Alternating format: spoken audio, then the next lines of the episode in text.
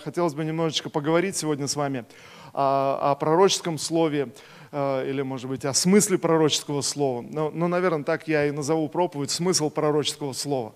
А, э, знаете, чтобы немного а, вникнуть и посмотреть. Э, в действительности, я думаю, что каждый из вас, вы сталкивались с пророческим словом, с пророческим служением, которое что-то что производит. С самого начала церкви мы а, видели много пророчеств. И знаете, когда я пришел, уверовал, попал в Пятидесятническую церковь, вот нерегистрированная Пятидесятническая церковь, которые были во времена Советского Союза. И э, Сергей Васильевич сейчас вспоминает вспоминал, какие пророчества были э, вот в церкви советского времени, советского периода. И тогда было очень много пророчеств. Знаете, когда э, в начале, в начале 90-х вот э, в Пятидесятнической церкви советского периода было много пророчеств. Знаете, такое было ожидание, и были пророческие слова. И Сергей Васильевич рассказывал, что в церкви у них еще в конце, в конце 60-х было слово, что в один день, в один день Советский Советский Союз э, распадется и гонения на христиан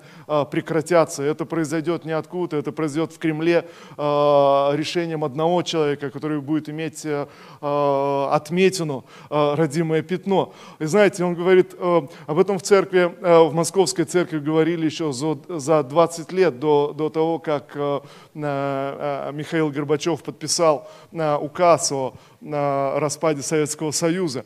И, и вы, вы знаете, вот эти пророческие слова, они были, но вместе с этим, э, когда я вспоминаю, когда я пришел в 90-м году в Пятидесятническую церковь, то э, да, пророчеств было очень много, но среди них было много каких-то нелепостей, каких-то вообще, вообще смешных, смешных вещей, неправильных. Э, и, и да, и пророческие слова очень много произвели и сделали, и то, как началась наша церковь, начала двигаться, во многом благодаря благодаря пророческим э, действиям, пророческим словам.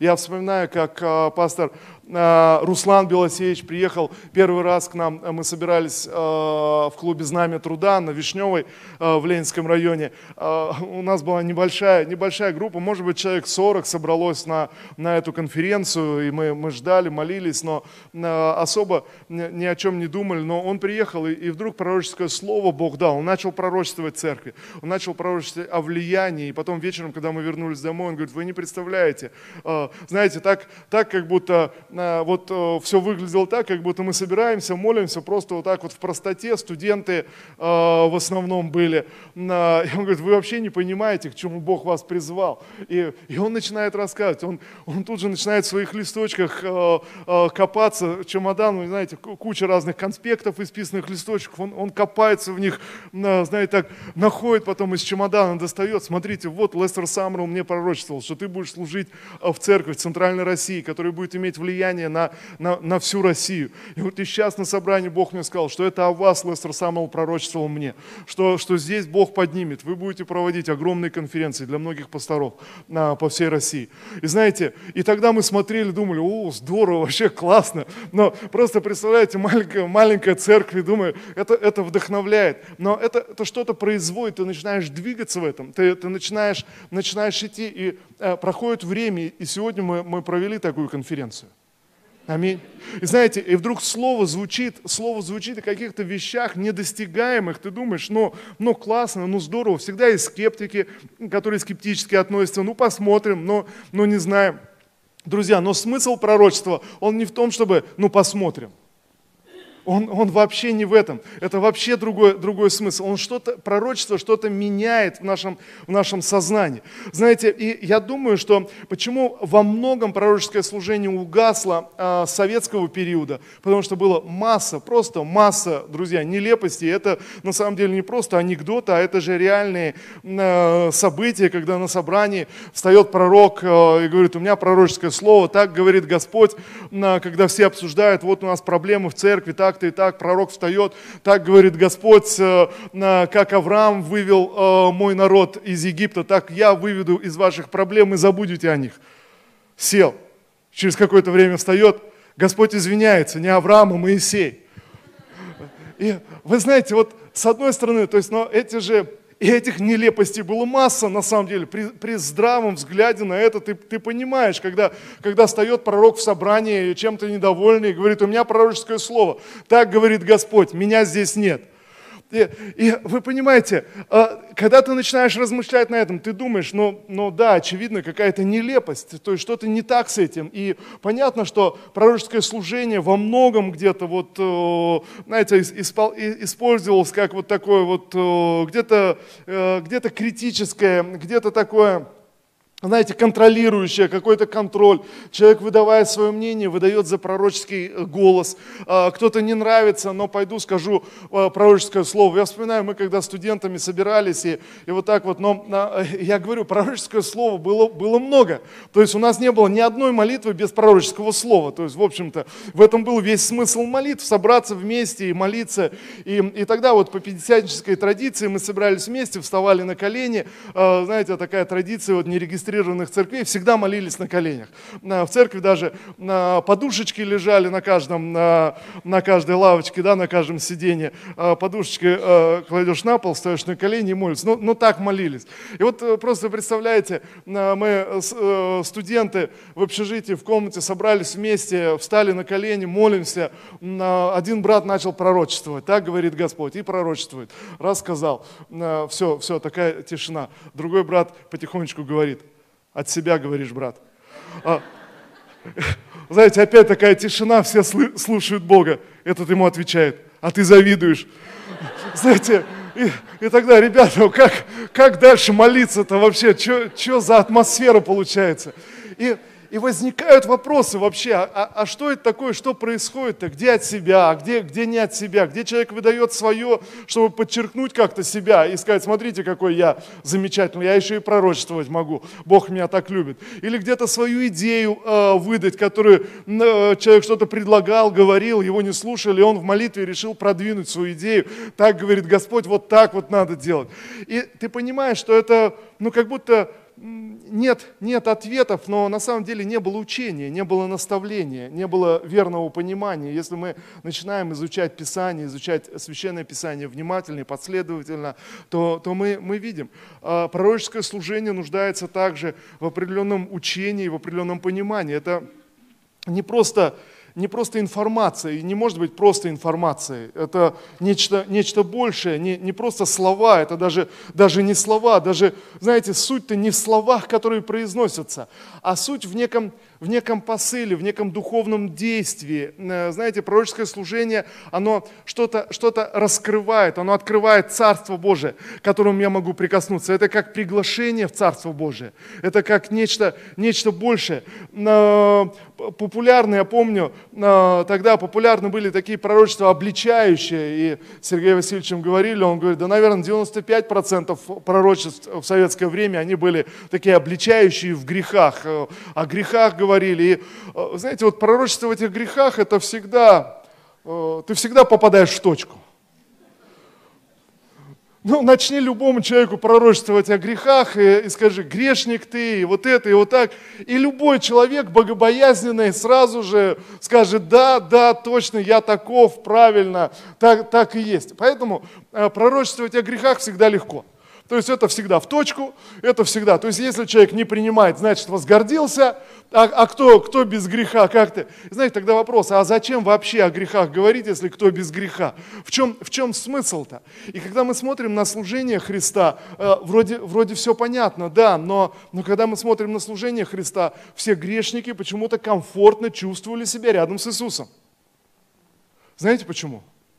А потому что Он не говорил им их, о их грехах.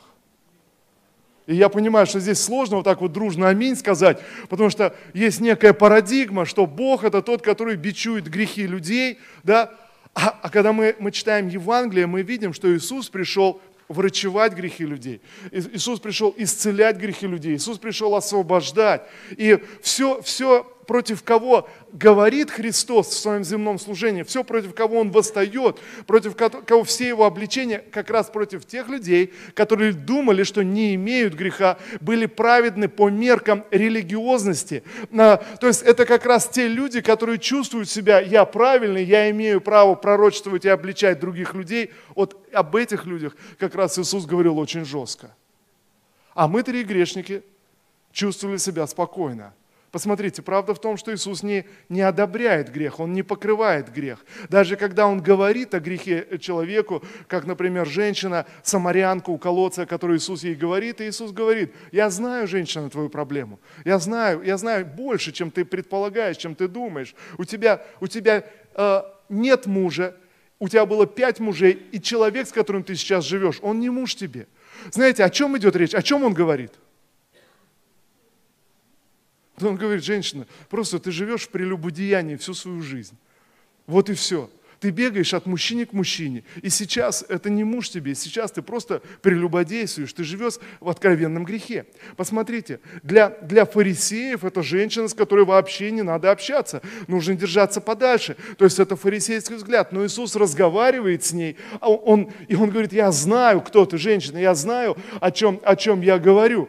И знаете, и вдруг у женщины происходит понимание, она, она понимает, она прекрасно знает свой грех, но здесь она сталкивается молится. Вот пророк пришел в ее жизнь, который знает ее о грехе, но относится к ней с уважением. Вы понимаете, да, о чем речь?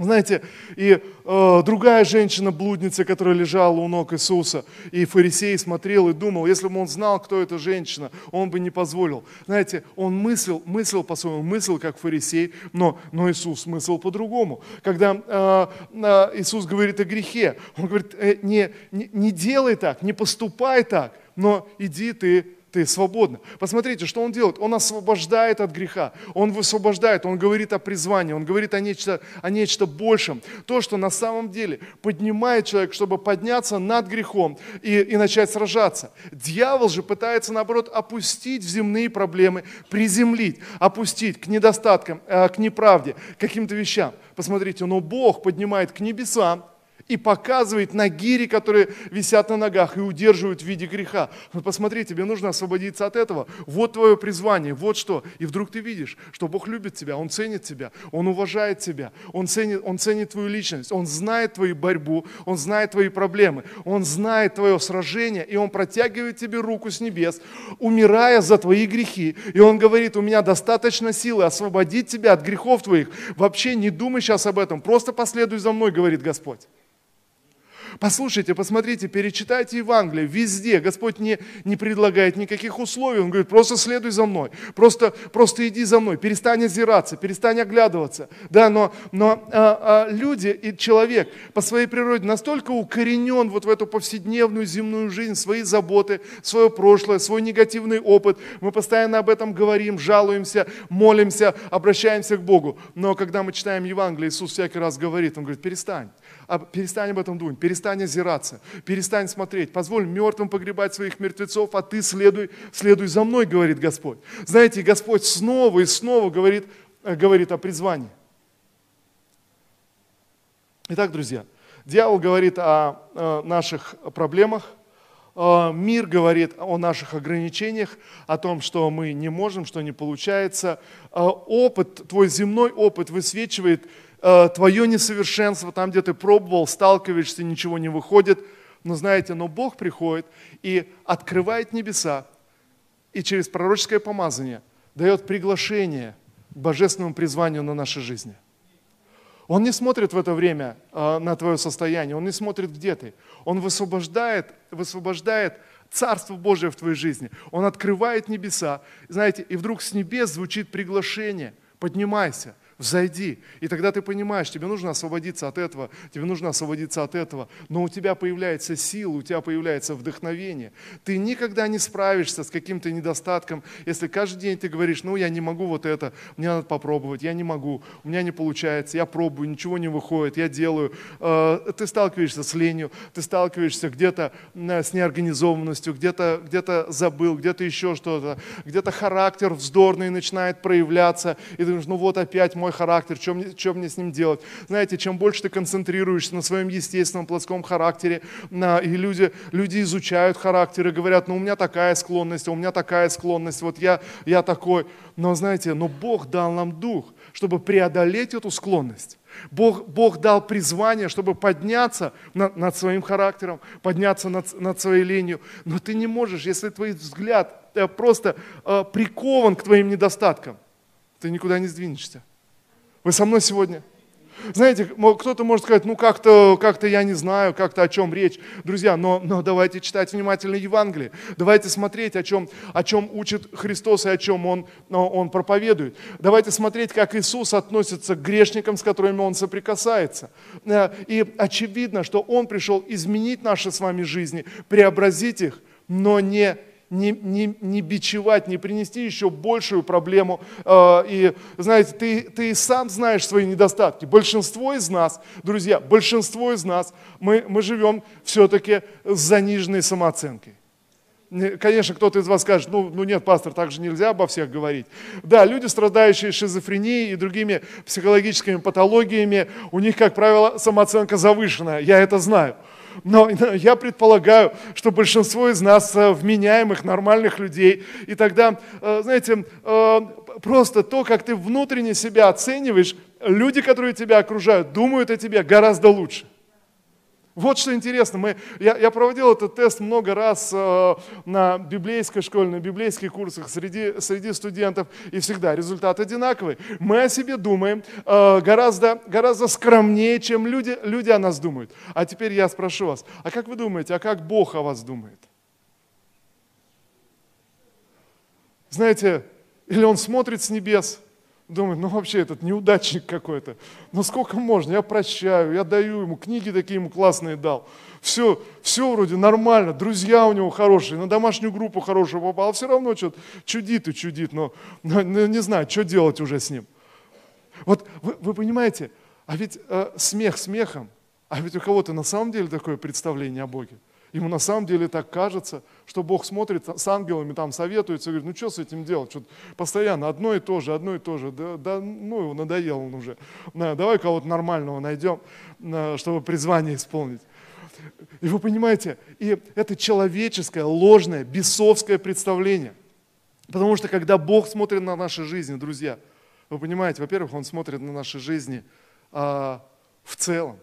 Это не просто этот момент во времени – он вне времени. И здесь нам уже недостижимо и непонятно. Он знает наше призвание, Он знает наш потенциал, Он знает, что Он вложил в наши сердца, Он знает, кто мы и кем мы призваны. Наш разум сегодня нас обманывает. Мы обольщаемся на свой счет, мы, мы что-то думаем, но Он знает, кто мы. Он знает, к чему ты призван, Он знает, что должно происходить в твоей жизни.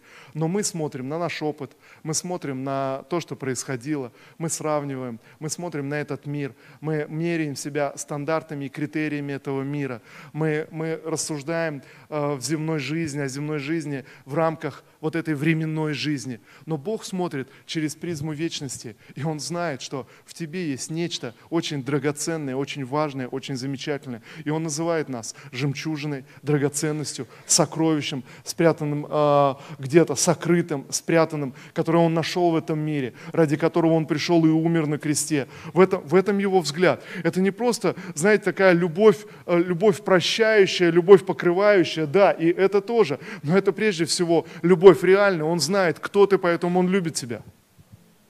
Просто подумайте об этом сейчас. Не потому, что ты что-то сделал или не сделал. Он знает просто, кто ты, поэтому любит тебя. Слава Иисусу. Э, я читаю из послания филиппийцам. Апостол Павел пишет, 20, 1 э, глава с 22 стиха я буду читать. Послание филиппийцам, 1 глава с 22 стиха. Я читаю из современного русского перевода апостол Павел делится здесь своими переживаниями. Итак, филиппийцам 1 глава 22 стиха из современного русского перевода я читаю. «Если мне предстоит еще жить в теле, то для меня это означает плодотворную работу. Но что мне лучше выбрать, я не знаю. Я стою на распутье. Мне хочется уйти из этой жизни и быть со Христом, что лучше всего. Но для вас лучше, чтобы я еще жил. Я убежден в этом и знаю, что буду жить и продолжать мое служение, чтобы возрастала ваша радость, чтобы вы продвинулись в вере, и чтобы, когда я вновь буду с вами, и у вас было еще больше поводов гордиться тем, что Иисус Христос сделал через меня. Я здесь остановлюсь. В синодальном переводе написано «хвалиться». Смысл не, не в гордости, а смысл в том, что человек начинает считать своим достоинством или своим достижением. То, что мы начинаем внутри себя ценить. И тогда апостол Павел говорит, сегодня размышляя, он пишет это, будучи в заключении в Риме, а, где-то, а, может быть, с угрозой, казнят его или нет, а, в конце концов, да, судьба Павла до конца неизвестна, но, но он пишет в этом состоянии, он знает внутри, у него есть пророческое слово, он говорит, в принципе, для меня не важно, буду ли я жить или я, или я умру. Я знаю, что и то, и другое для меня здорово, то есть и то, и другое для меня хорошо. По-хорошему, по, по большому счету, пишет апостол Павел, мне хотелось бы уже уйти из этой жизни и встретиться со Христом, с Ним соединиться, чтобы с Ним быть вместе. Он говорит, я знаю, что это гораздо лучше но в то же время я чувствую, что я буду продолжать служить, что это еще не время, это еще не конец для меня, я буду продолжать служить, и я понимаю, что через свое служение я могу принести больше плода. Э, интересно, он пишет, он говорит, я знаю, что, что моя жизнь будет продолжиться на земле, а это значит, что я продолжу приносить плод. Это значит, я буду продолжать, продолжать приносить плод. И он пишет, о каких плодах он говорит? Это о изменениях в жизнях других людей, которые он производит. Он говорит, я знаю, что лучше для меня, как для человека, лучше уйти из этой жизни и быть со Христом, быть с Господом. Но в то же время я вижу, что для вас лучше, чтобы я остался и продолжал вам служить, продолжал молиться за вас, продолжал вам проповедовать, чтобы через какое-то время, э, когда я приду, э, у вас было еще больше поводов э, хвалиться тем, что Господь сделал через меня в ваших жизнях. Друзья, я верю, что у каждого из нас есть определенное призвание от Господа. И когда мы читаем апостола Павла, мы понимаем, что так рассуждать и так говорить можно только тогда, когда ты имеешь ясное пророческое слово внутри. Когда ты понимаешь, для чего. Во-первых, когда у тебя есть ясное слово о небесах и понимание. Согласитесь, очень сложно жить полноценной христианской жизнью, когда твое представление о небесах, оно размытое. Оно неясное, неопределенное, непонятное. Ты не знаешь вообще, что там будет, не будет, а может быть переселение спасение душ будет, э, и, соответственно, тогда это одна жизненная концепция, а, может быть, э, на другую планету с инопланетянами, тогда это по-другому. Может быть, вообще все исчезнет, и это сон просто, и вся твоя жизнь, это все, что, все, что тебе снится. Э, знаете, как один монах просыпается и говорит ученикам, слушайте, какой страшный сон мне приснился. Что очень тебе приснилось? Мне приснилось во сне, что я, что я овод. Ну, овод, ну и что же здесь страшного? Так, стра- страшное, что, что я понял, что то, что я человек, это мне снится. Знаете, э, э, иной раз люди настолько запутывают все в своих концепциях, настолько все э, в своем представлении о небесах, что они становятся неясными, размытыми, непонятно, спишь ты или проснулся, что с тобой, а, иллюзия все это в твоей жизни или, или что-то еще. Но знаете, очевидно, когда пишет апостол Павел, у него ясная картина о небесах. Вы со мной сегодня? Друзья, я уверен, ты не можешь жить полноценной христианской жизнью, не имея ясной картины о небесах. Если у тебя есть какое-то сомнение и колебание, если странные представления о небесах, знаете, тогда нет как будто силы, то есть жить правильно, ты озираешься, ты думаешь, а вдруг вот это вот э, твоя жизнь, вдруг э, как раз вот эта жизнь настоящая, а там что-то непонятное, неясное, и тогда люди цепляются за эту жизнь, тогда хотят, хотят, может чуть подольше пожить, цепляются за вещи этого мира, цепляются за какие-то временные, временные переживания, за какие-то ситуации, за свою репутацию, еще за что-то, не имея ясной ясные пророческие картины. Но когда пророческое помазание приходит, и я думаю, что большинство из вас здесь, вы понимаете, о чем идет речь, что когда ты вдруг чувствуешь вот это приглашение с небес, друзья, это не просто осознание грехов, не просто какое-то покаяние, но вдруг ты понимаешь, что ты приземленный, грешный, ограниченный, а перед тобой открыты огромные необъятные небеса. А, с любящим Богом, который ждет тебя после смерти, который ожидает тебя. И ты вдруг ясно понимаешь и знаешь, что в один момент ты откроешь свои глаза, и ты увидишь Иисуса Христа, стоящего перед собой, и ты придешь туда. И вдруг вся жизненная концепция меняется. Так ведь или нет? Я думаю, любой рожденный свыше человек переживает нечто подобное. Но потом мы возвращаемся к повседневной жизни, потом мы возвращаемся к каким-то делам, какой-то суете. А, это пророчество, это откровение где-то где теряется, как Иисус говорит, заглушается заботами, гонениями, притеснениями. То есть что, ты, ты сталкиваешься, что возвращаешься к реальной жизни, вот твои заботы, вот твои, а, что там, дети, кредиты, коммунальные услуги, э, проблемы на работе, знаете, и прочие-прочие вещи. И, и, и, они, и они очень реальные кричат, мы, мы существуем, мы здесь, небеса непонятно, где-то там далеко, но, но мы здесь. И вот тогда человек делает выбор. Э, как только я теряю вот этот пророческий взгляд на небеса, я, я приземляюсь, я начинаю жить приземленной жизнью. И апостол Павел говорит об этом совершенно прямо э, и очевидно. Он говорит, ты не можешь, живя по плоти, живя земной жизнью, ты не можешь угодить Богу. Вот в этом состоянии невозможно сподвигнуть себя и подтолкнуть себя. То, как говорит здесь апостол Павел о своем служении, можно говорить только тогда, когда у тебя есть пророческое слово перед твоими глазами, когда небеса перед твоими глазами открыты, когда есть вдохновение и осознание, куда ты направляешься и что, что с тобой происходит. Вы понимаете, о чем речь? Знаете, я верю, что Бог дал нам способность слышать небеса. Бог дал нам способность воспринимать Его Дух и воспринимать Его Слово. У нас есть эта способность. Когда мы, мы приходим в молитвенную комнату, когда мы молимся, мы поклоняемся, мы говорим, Господь, я хочу знать, я хочу понимать. Бог хочет говорить с нами, и Он говорит с нами, друзья. Он говорит. Вопрос, а, насколько я хочу Его слышать. Знаете, к сожалению, есть достаточно христиан, которые в конце концов вообще перестали слышать Бога. Все, что они хотят, чтобы Бог слышал их. Вы понимаете? Знаете, бесконечные просьбы – бесконечные какие-то молитвы, упрашивания, уговаривания, попытка впечатлить Создателя, знаете, попытка убедить, э, попытка объяснить, как плохо и как тяжело, как несправедлив мир, как все неправильно, как все должно быть по-другому. Отсюда различные сомнения тогда, почему в Библии написано так, а в моей жизни так, почему тогда, почему это произошло, почему это случилось со мной, почему не с кем-то другим, знаете, и прочие-прочие вещи начинают вытекать. Почему? Да потому что человек перестал, перестал слушать Бога, а все, что делает, он все, что он хочет, чтобы Бог слушал его. Знаете, я, я верю, нам нужно твердое основание, когда мы понимаем, только из слушания Бога, когда ты слышишь Его, тогда из этого состояния ты начинаешь молиться и просить.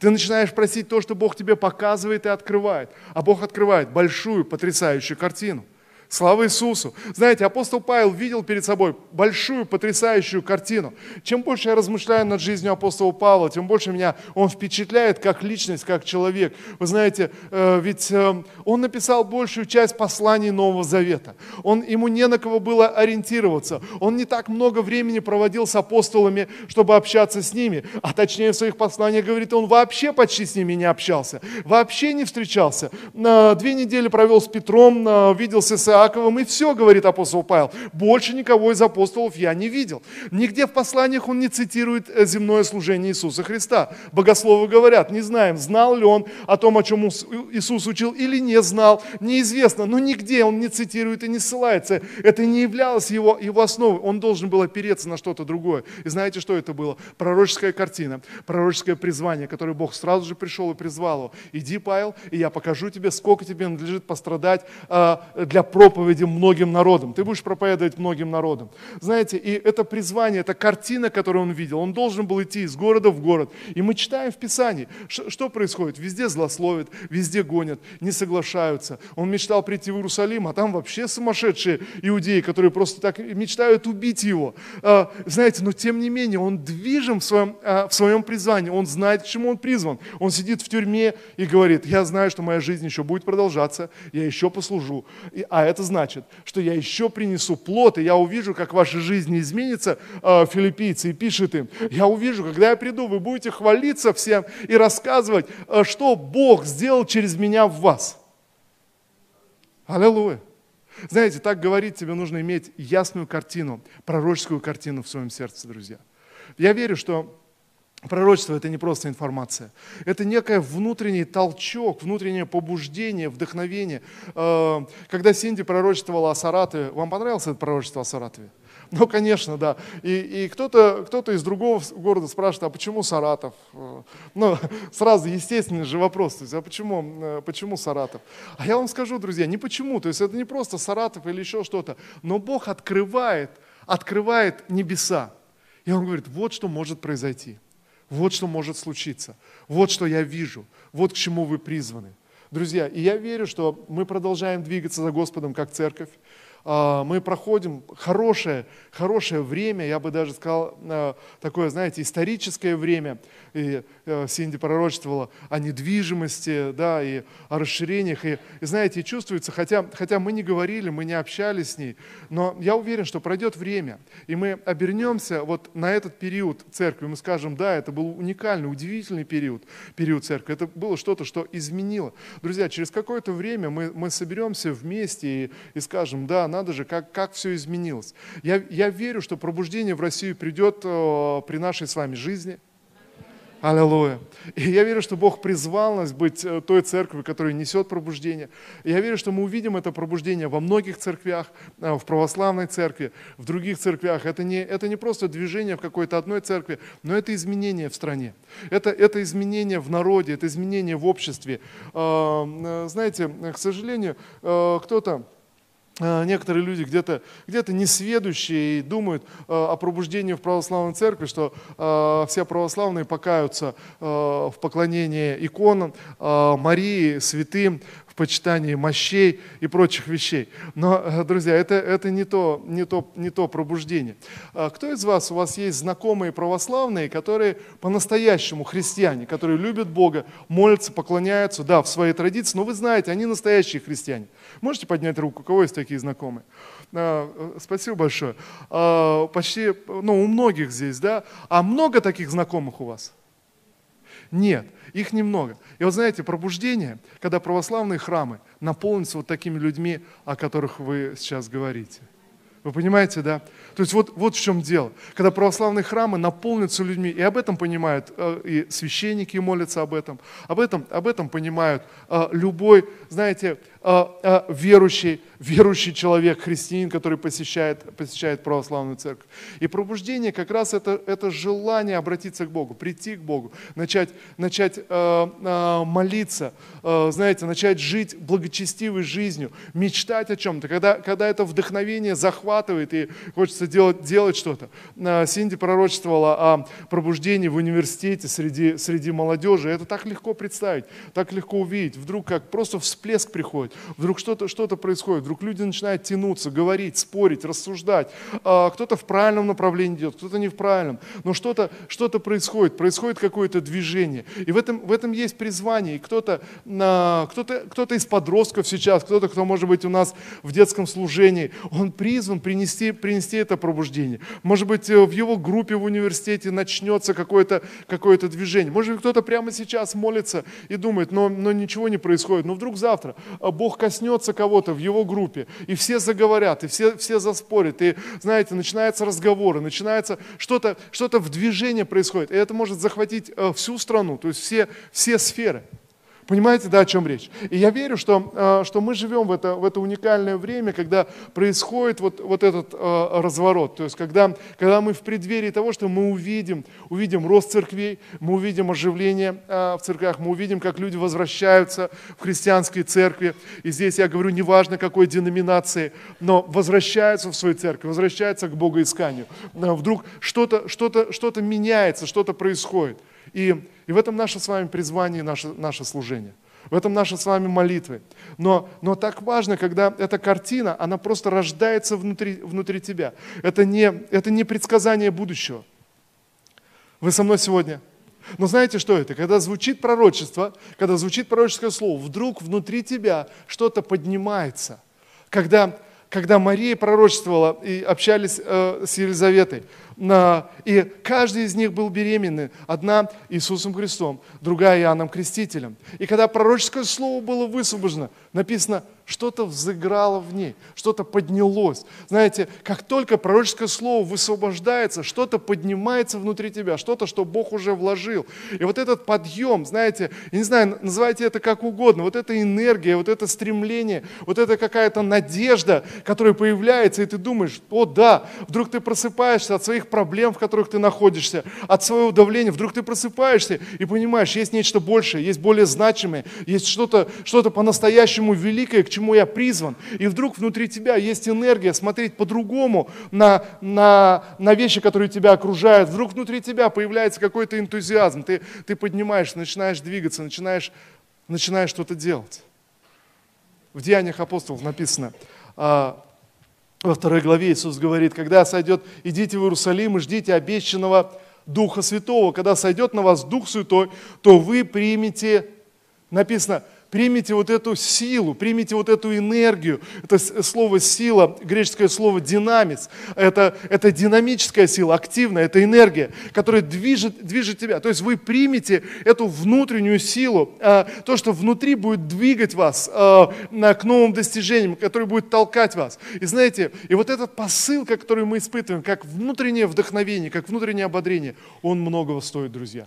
Он на самом деле, на самом деле важен. Кажется, ну, ну что это, просто мы, мы чувства всколыхнули. Нет, друзья, это, это, это, это стоит большого, когда снова мечта пробуждается, когда снова пробуждается нечто. И я уверяю вас, пройдет время, и мы находимся в церкви сейчас в историческом периоде. Пройдет время, и, и церковь изменится сильно, церковь изменится до неузнаваемости. И тогда мы будем рассказывать молодым людям, которые вольются, и мы скажем, ну вот так это было, ну вот так вот мы, мы верили, молились, вот мы делали вот это.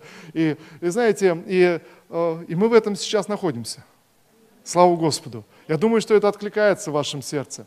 Один тренер, а, у него брали интервью, я читал его интервью, вопрос, он, он подготовил многих э, чемпионов мира, олимпийских чемпионов, и, и корреспондент задает ему вопрос, он говорит, ну как, э, как вообще вы готовите чемпионов? Вот скажите, как вот у вас получается? У вас вот столько, э, под вашим руководством столько чемпионов мира вышло.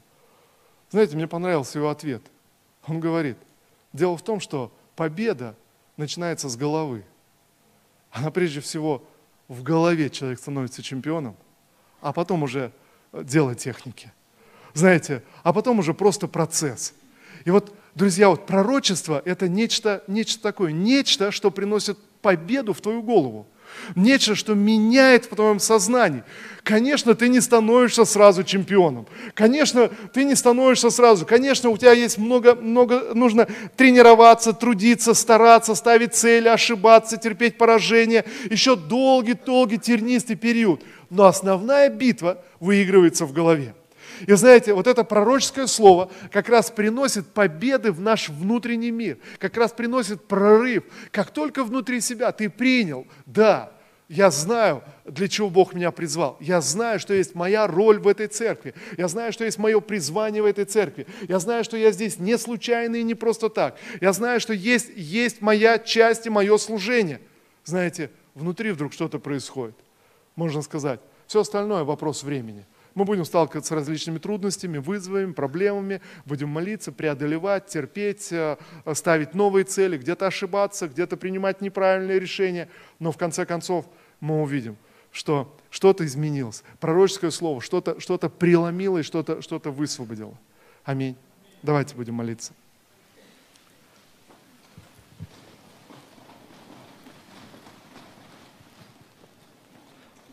Отец Небесный, Боже, спасибо Тебе, Господь, за призвание на каждом из нас. И я молюсь, всемогущий Бог. Господь, Ты открыл каждому из нас реальность небес. Боже, мы молимся, помоги нам сохранить всю нашу жизнь, эту реальность небес. Господь, чтобы поистине, как апостол Павел, нам все почитать за ссор, за мусор по сравнению с превосходством познания Иисуса Христа. Боже, чтобы нам знать Тебя – во все дни нашей жизни, Господь, чтобы нам поклоняться Тебе, Господь, и искать Тебя от всего сердца, чтобы нам видеть, Господь, нашу часть и наше призвание, Боже, в Твоей церкви, в Твоем народе. Отец, во имя Иисуса я молюсь. Боже, пожалуйста, Духом Своим Святым, захвати каждого из нас. Боже, расширите горизонты, Господь. Боже, дай увидеть, Господь, эту картину, Боже, которую Ты призвал нас. Отец, во имя Иисуса я молюсь. Всемогущий Бог, исцели наш внутренний мир, Господь. Боже, исцели наши сердца, чтобы нам видеть и понимать, к чему мы призваны. Господь, чтобы нам увидеть картину этой большой растущей церкви. Боже, чтобы нам увидеть себя частью этой церкви, Господь, частью Твоего движения, Господь, частью этого пробуждения в нашем народе, в нашей стране, Господь.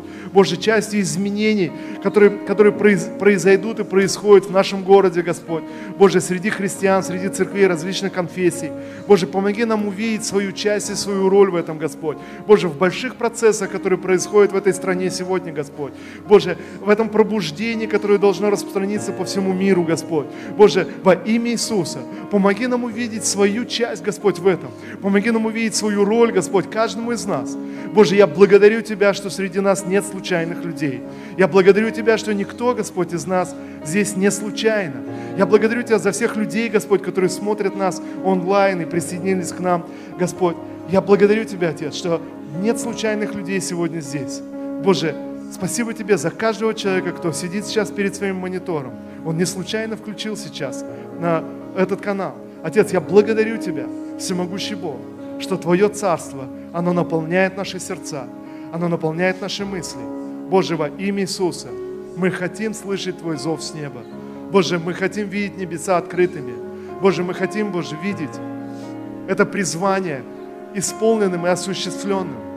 Боже, во имя Иисуса, я прошу Тебя, Дух Святой, излейся. Дух Святой, сойди на нас.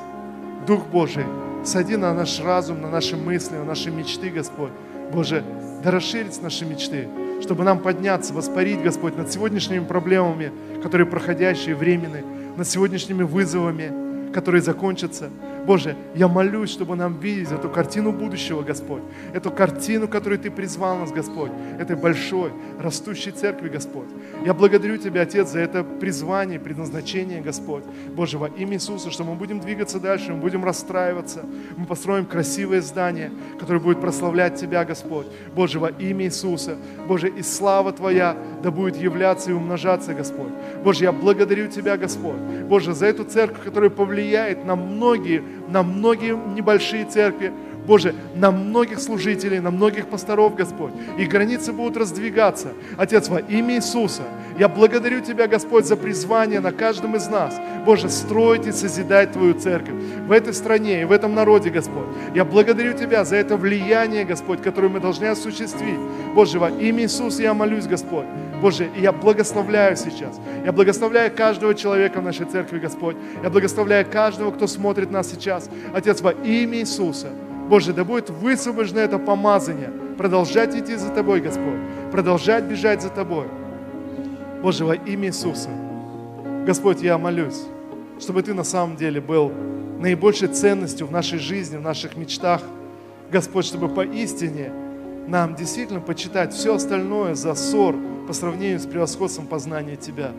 Боже, мы хотим познать Тебя, мы хотим приблизиться к Тебе. Боже, как Ты познал нас, как Ты пришел с небес нашей жизни, так нам, Господь, Боже, постичь Тебя, Боже, во имя Иисуса Христа, Боже, чтобы нам достичь этого совершенства в Тебе, придя на небеса, представая пред Тобою, Господь, во имя Иисуса. Я благодарю Тебя, Господь, за помазание. Я благодарю Тебя за движение Духа, Господь.